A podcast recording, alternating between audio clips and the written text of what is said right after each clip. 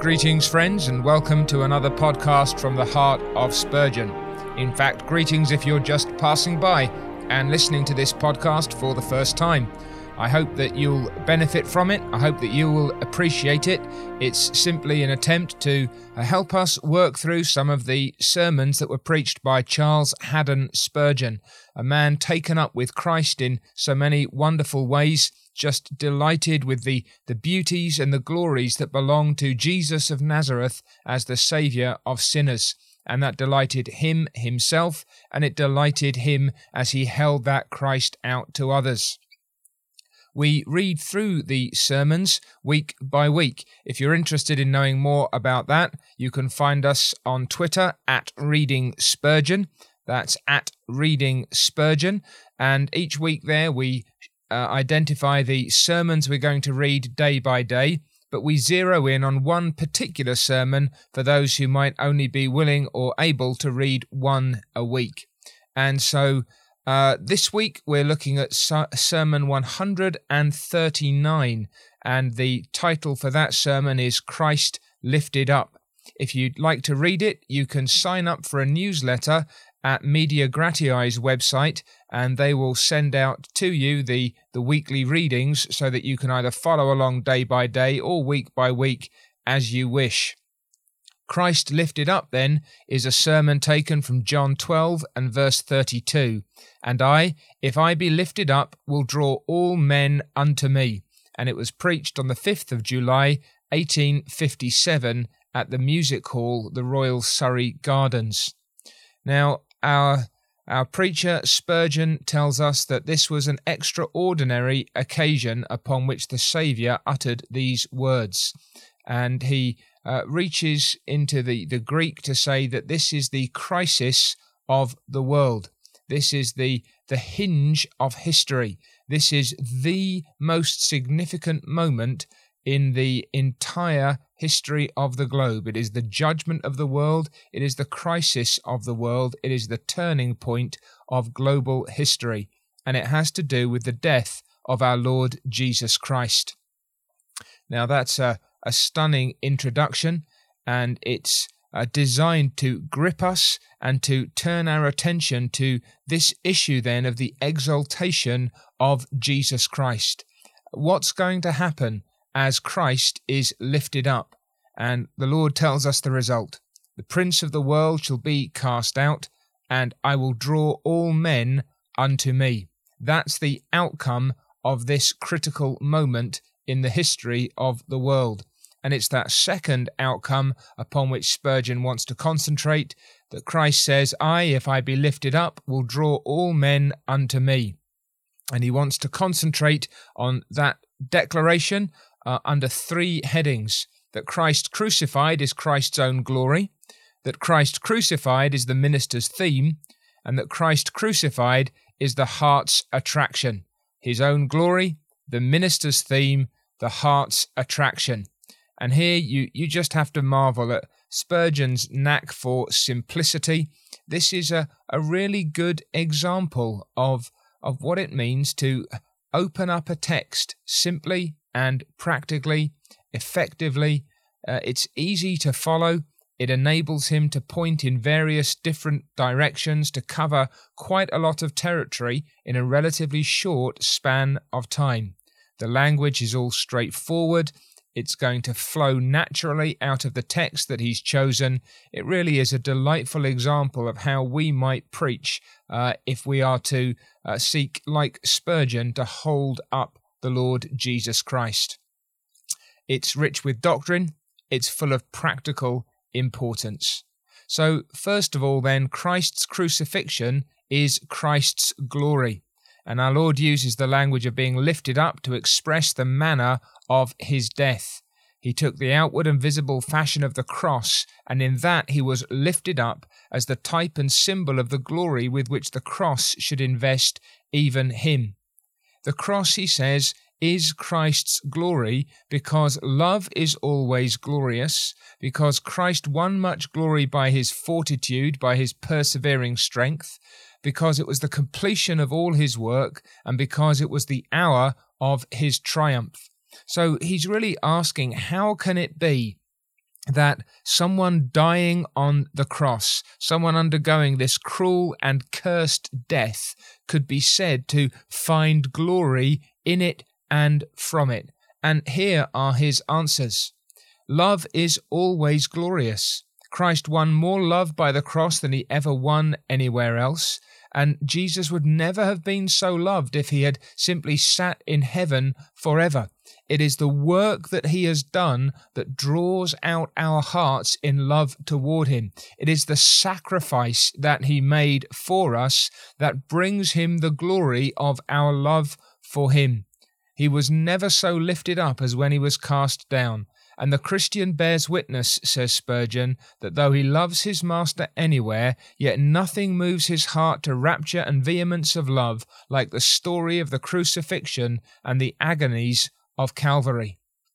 Now, I think we need to pause and ask is, is that actually true of us? Do we marvel? Do we wonder? Do we weep?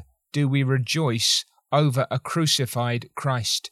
Do we see his sacrifice, he who, though he was rich, yet for our sakes became poor? And does that draw out a love that brings glory to our Lord Jesus Christ? Then again, Christ won much glory by his fortitude. It was uh, a, a demonstration of his courage, of his perseverance. It was being his way to honor, and it's by his sufferings and death that our Lord has brought such glory to himself. His strong endurance, his intrepid spirit, his unconquerable love. We see his majesty, we see his strength, we see his commitment to his people. And then there's completion. The completion of an enterprise is the harvest of its honour, says Spurgeon. Though thousands have perished in the Arctic regions and have obtained fame for their intrepid conduct, yet the man who at last discovers the passage is the most of all honoured. What he's saying is that we we tend, and in some senses quite properly, to reserve our highest praises for those who have made the greatest accomplishments. It's not just the trying that we reward, it's the succeeding. It's not just the effort that we recognize, it's the accomplishment. And Christ not only labored, but succeeded. Christ not only exerted himself, but he actually accomplished his, his purpose, his end. He preferred the sufferings of Calvary to the honours of the multitude who crowded round, about, crowded round about him. For preach as he might, and bless them as he might, and heal them as he might, still was his work undone until he lays down his life. And then again, Christ's crucifixion is the hour of his triumph. His disciples thought that the cross would be a degradation. Christ knew it was a true exaltation. He knew the shame, but despised it. He was prepared to endure it all. He saw it as the gate of triumph, as the portal of victory. Oh, says Spurgeon, shall I tell you what I shall behold upon the cross, just when my eye is swimming with the last tear, and when my heart is palpitating with its last pang, just when my body is rent with its last thrill of anguish? Then mine eye shall see the head of the dragon broken, it shall see hell's towers dismantled, and its castle fallen.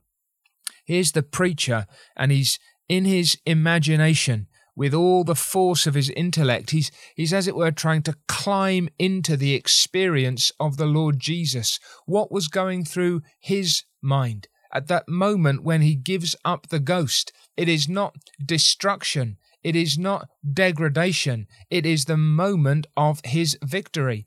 And Christ saw in his cross the victories of it, and therefore he longed for it as being the place of victory and the means of conquest. If he is lifted up there, he will be exalted. And he puts his crucifixion as being his glory. Now, it's a, an interesting angle that Spurgeon takes because it's it's not so much the the glory that belongs to Christ having been crucified and it's not even the demonstration that Christ makes of his glory it's the glory he gets because we love him as he dies because we love him as he suffers because we love him as he accomplishes because we love him as he triumphs. It's the, the response to his work that glorifies Christ as he dies. But he has another lifting up, says Spurgeon, and now he's moving, if you will, into a more um, illuminating, illustrative, metaphorical sense that we lift up a crucified Christ on the pole of the gospel in the preaching of the word.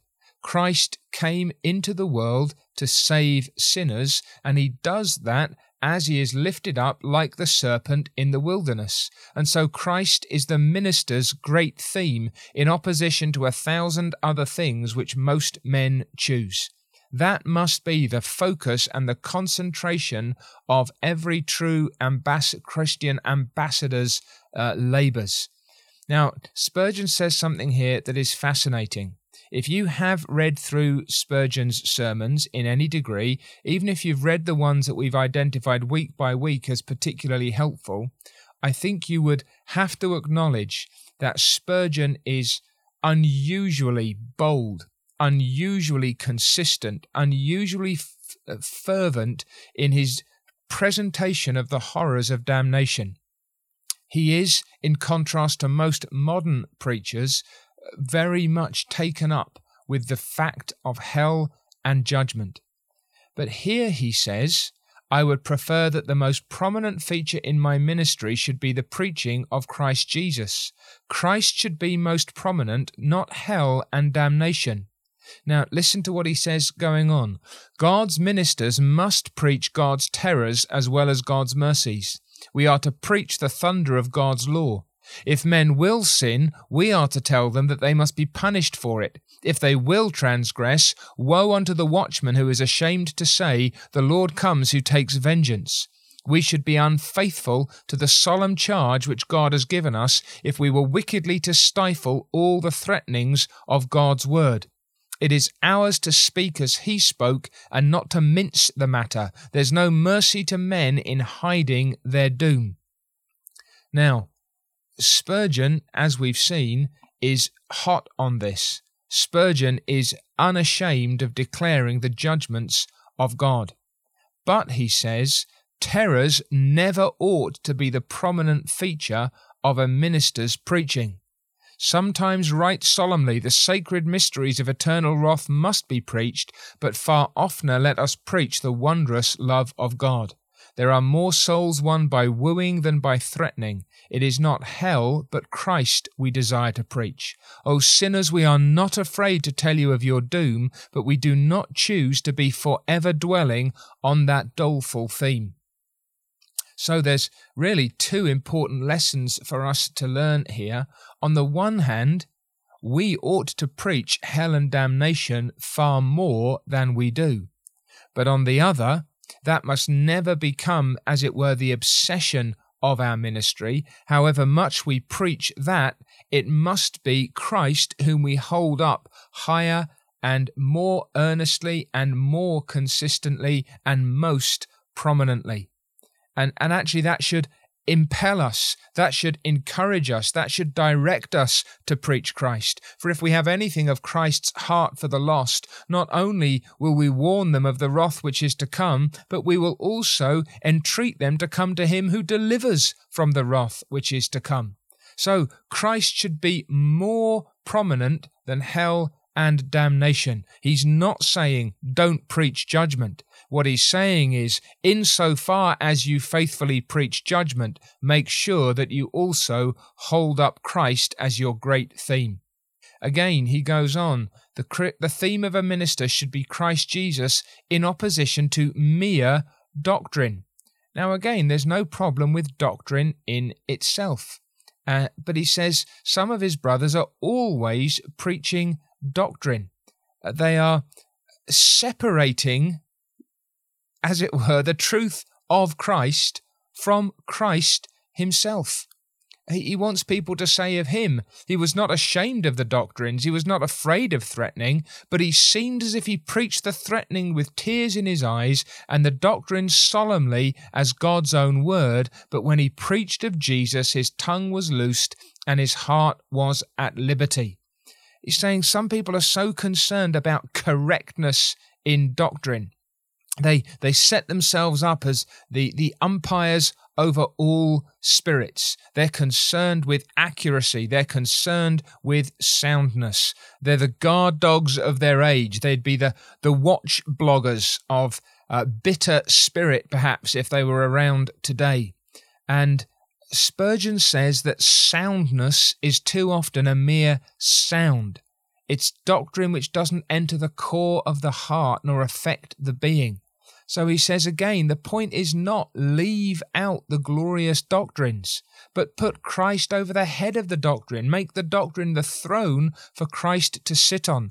Don't put Christ at the bottom and press him down and overload him with the doctrines of his own word so that you cannot see Christ for, for this heap of dry truths sep- separated from Christ himself.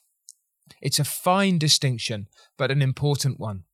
Then, holding up Christ in opposition to mere morality, just outward goodness. And Spurgeon says preaching morality is the way to make a man godless. People, in their attempts to reform and make people moral, actually lead from morality. Moral preaching has no effect. It leads to downright infidelity. We must preach Christ and Him crucified. Uh, believe and be saved is not contrary to true morality, but saying be good will never lead to t- true gospel goodness. And then, one last remark the minister ought to preach Christ in opposition to some who think they ought to preach learning. Now, this, I think, is uh, becoming one of the great challenges of our own age. We're obsessed with academic credibility in the Church of Jesus Christ, less concerned with spiritual vitality. A great preacher, says Spurgeon, according to the opinion of some, is a man who is called intellectual. That is to say, a man who knows more about the Bible than the Bible knows about itself. A man who can explain all mysteries by intellect merely, who smiles at anything like unction and savour, or the influence of God's Spirit as being mere fanaticism. Now, again, Spurgeon is not crying down true learning. Spurgeon is not neglecting the cultivation of the intellect. Spurgeon is not against academic attainment. But if it is academic attainment for its own sake, if it's a mere intellectual exploration, if there's no heart to it, if there's no heat to it, Christ wants us to preach the good word of life in the simplest manner possible. He wants us to hold out the Christ of truth. And so Spurgeon says, Saxon before every language in the world. When every one has died out for want of power, Saxon will live and triumph with its iron tongue and its voice of steel. We must have the common plain language in which to address the people. And that must be Christ lifted up, Christ crucified without the gauds and fripperies of learning, without the trappings of attempted eloquence or oratory. Now, even in that sentence, you'd sort of say there's there's a fair amount of things there that are Saxon, and there's uh, perhaps a few bits and pieces that aren't. Uh, Spurgeon again is not trying to be inconsistent, but he's insisting upon simplicity and plainness, and not mere cleverness, and not trying to show how much we know or think we know. And so he comes on to the third point, which is indeed the essence of the text the attractive power of the cross of Christ. So he's got, if you like, the real glory of Christ in his crucifixion. He's got the holding up of Christ in the preaching of the gospel. And he says the point of it all ultimately is that the heart would be drawn to Jesus Christ. And he's got several illustrations again. Here's some of that vividness. Here's some of that simplicity. Here's some of that gripping Saxon sense that he's trying to use to, to bring people. That Christ draws as a trumpet, that Christ draws as the cords of as a net, that Christ draws as the cords of love, that Christ draws as a standard or a banner, and he runs through these a trumpet to attract an audience to the reading of a proclamation. And the question goes up how are we to get the working classes to listen to the word? Are you encouraged by the fact that that question is still being asked today, or was at least being asked then? Aren't you thinking, shouldn't we have figured this out by now? Well, Spurgeon has. Christ is his own attraction. Christ is the only trumpet that you want to trumpet Christ. Preach the gospel, and the congregation will come of themselves. Now, I, think we're inclined to say, well, I've tried that and it doesn't work. Well, maybe we haven't really tried it, or maybe we haven't tried it with faith. Spurgeon says that he will find in almost every case that the men who've attracted the greatest mass of people to hear them have been the most evangelical.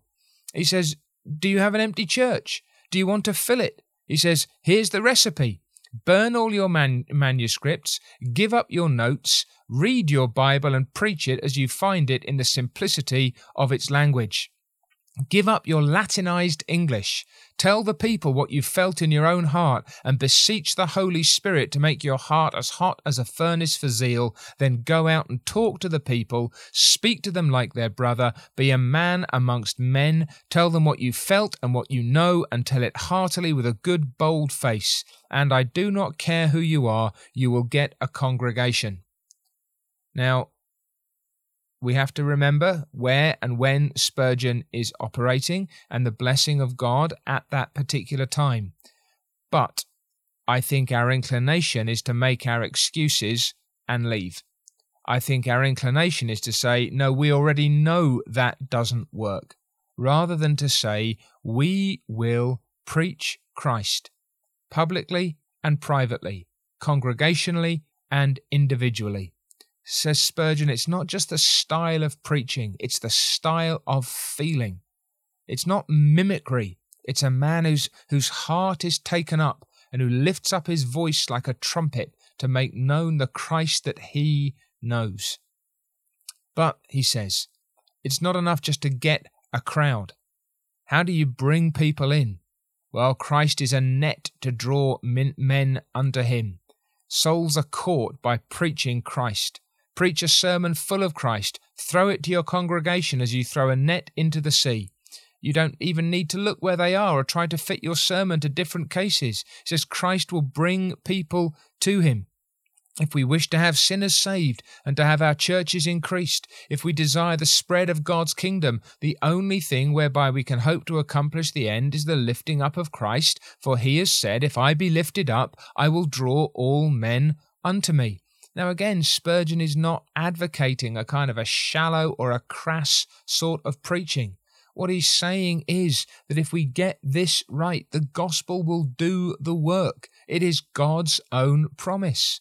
And then Christ draws as the cords of love that once we've been brought, Christ keeps us. It's the preaching of Christ that binds us to Him and to one another. Christian, he says, you'll never walk aright, you'll never keep in the orbit of truth if it's not for the influence of Christ perpetually attracting you to the center. This is one of the reasons why, as preachers, we go on preaching the gospel because the, the likeness and the character and the love and the embrace of Jesus Christ, these things, this one, this man, this Saviour, held up in the preaching, not only draws but keeps the heart. We are continually attracted to Him. We hold fast to Him. And that's one of the great things that keeps us from sinning. And then Christ as the standard at the center of the gathering. Here's the reality of true Christian union, evangelical union. Says Spurgeon, I am not in alliance with a brother of the Church of England. I would not be in alliance with him if he were ever so good a man, but I would be in union with him. And he's making a distinction here between alliance and union. I would love him with all my heart, he says, but I wouldn't make a mere alliance with him. He wasn't my enemy, and he never shall be, and therefore it's not alliance I want, but union. There's spiritual togetherness, uh, spiritual shared reality. And so it's not by uh, building these denominations and, and, and forcing together different people. It's not by overlooking the real differences that there are between different convictions about the, the very essence of the church, for example, as between Spurgeon as a Baptist and his uh, Church of England brothers. But the point is that it's the cross of Christ around which we unite. And as soon as we begin to preach Christ Him crucified, we shall be one.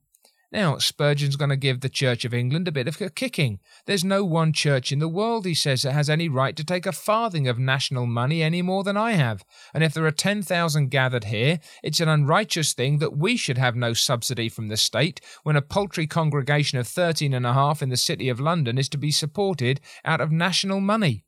Christ's Church will one day reject the patronage of the state. Let us all begin to preach the gospel, and we shall soon see that the gospel is self supporting and wants not the entrenchments of bigotry and narrow mindedness in order to make it stand.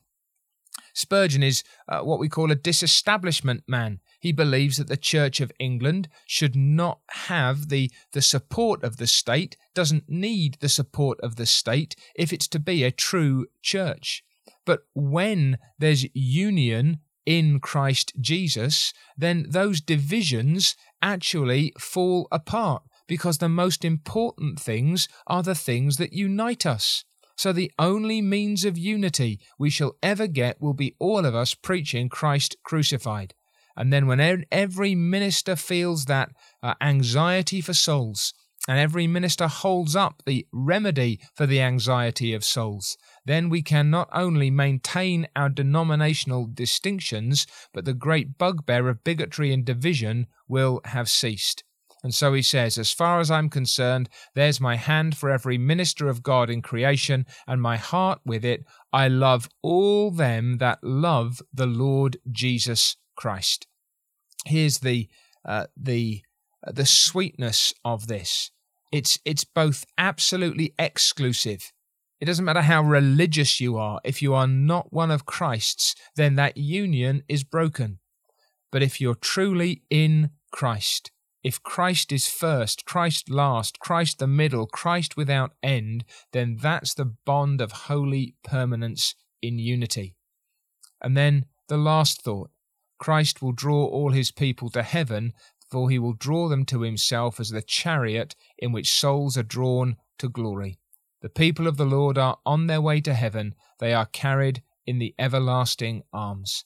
Oh, blessed be God, he says. The cross is the plank on which we swim to heaven, the great covenant transport which will weather out the storms and reach its desired haven. This is the chariot, the pillars wherewith are of gold, and the bottom thereof silver, lined with the purple of the atonement of our Lord Jesus Christ. Now, this is a model of the preaching that Spurgeon has been recommending. He's been holding up Christ as the first, as the last, as the centre. In one sense, the sermon has done all its work for him. It's turned our eyes and turned our hearts toward Jesus Christ, and therefore all Spurgeon has left is to call out to sinners, Come to this Jesus. You've seen the glory that he gets from his death on the cross. You've heard him exalted as the, the great core of all true gospel ministry, and you've seen exactly how he draws people to himself at every point and in every sense where the gospel is truly proclaimed. What a wonderful sermon for God's people to stir our hearts, to delight our souls, to, to fill us with, with a, a joy and an eagerness to know more of this Saviour and to declare Him more earnestly. Deep truth with warm experience, light and heat, not just for the believer, but a Christ who saves sinners too. I hope that that's a blessing to you. I hope you'll read over that sermon again yourself, and I hope you'll find it full of Christ and be taught by it more of who and what Christ is and how more effectively to hold him up so that others might know him too. My name is Jeremy Walker, and this is a Media Gratiae production. I hope you've enjoyed From the Heart of Spurgeon. For more information and to read along with us week by week, Follow us on Twitter at Reading Spurgeon. That's Twitter at Reading Spurgeon.